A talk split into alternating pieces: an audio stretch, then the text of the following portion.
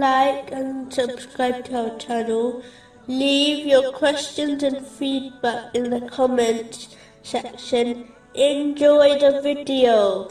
Continuing from the last podcast, which was discussing chapter 61, verses 10 and 11. O you who have believed, shall I guide you to a transaction that will save you from a painful punishment, and strive in the cause of Allah with your wealth? In a narration found in Jami, Tirmidhi, number 661, the Holy Prophet Muhammad, peace and blessings be upon him, advised that when a Muslim donates a tiny amount of charity, such as a single date fruit, from lawful earnings, Allah, the Exalted, will give reward, which is equivalent to a large mountain.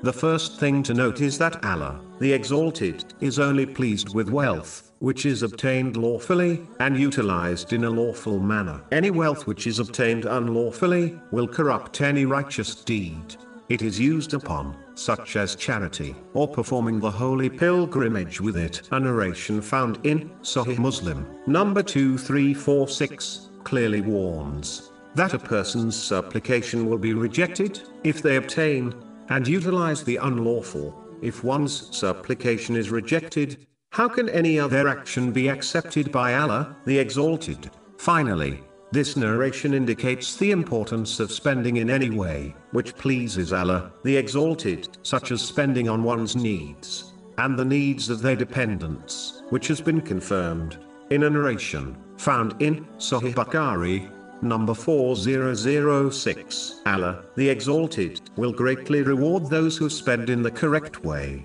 according to their intention, meaning the quality of their spending, and not according to quantity. Therefore, Muslims should correct their intention by spending for the sake of Allah, the Exalted, according to the traditions of the Holy Prophet Muhammad, peace and blessings be upon him. Irrespective of how much or little it is important for a Muslim to spend according to their means, and never worry about how much or little they spend. It is hoped that whoever spends according to their means will be granted reward according to the infinite status of Allah, the Exalted, which is beyond comprehension. But the one who holds back will miss out on this great reward.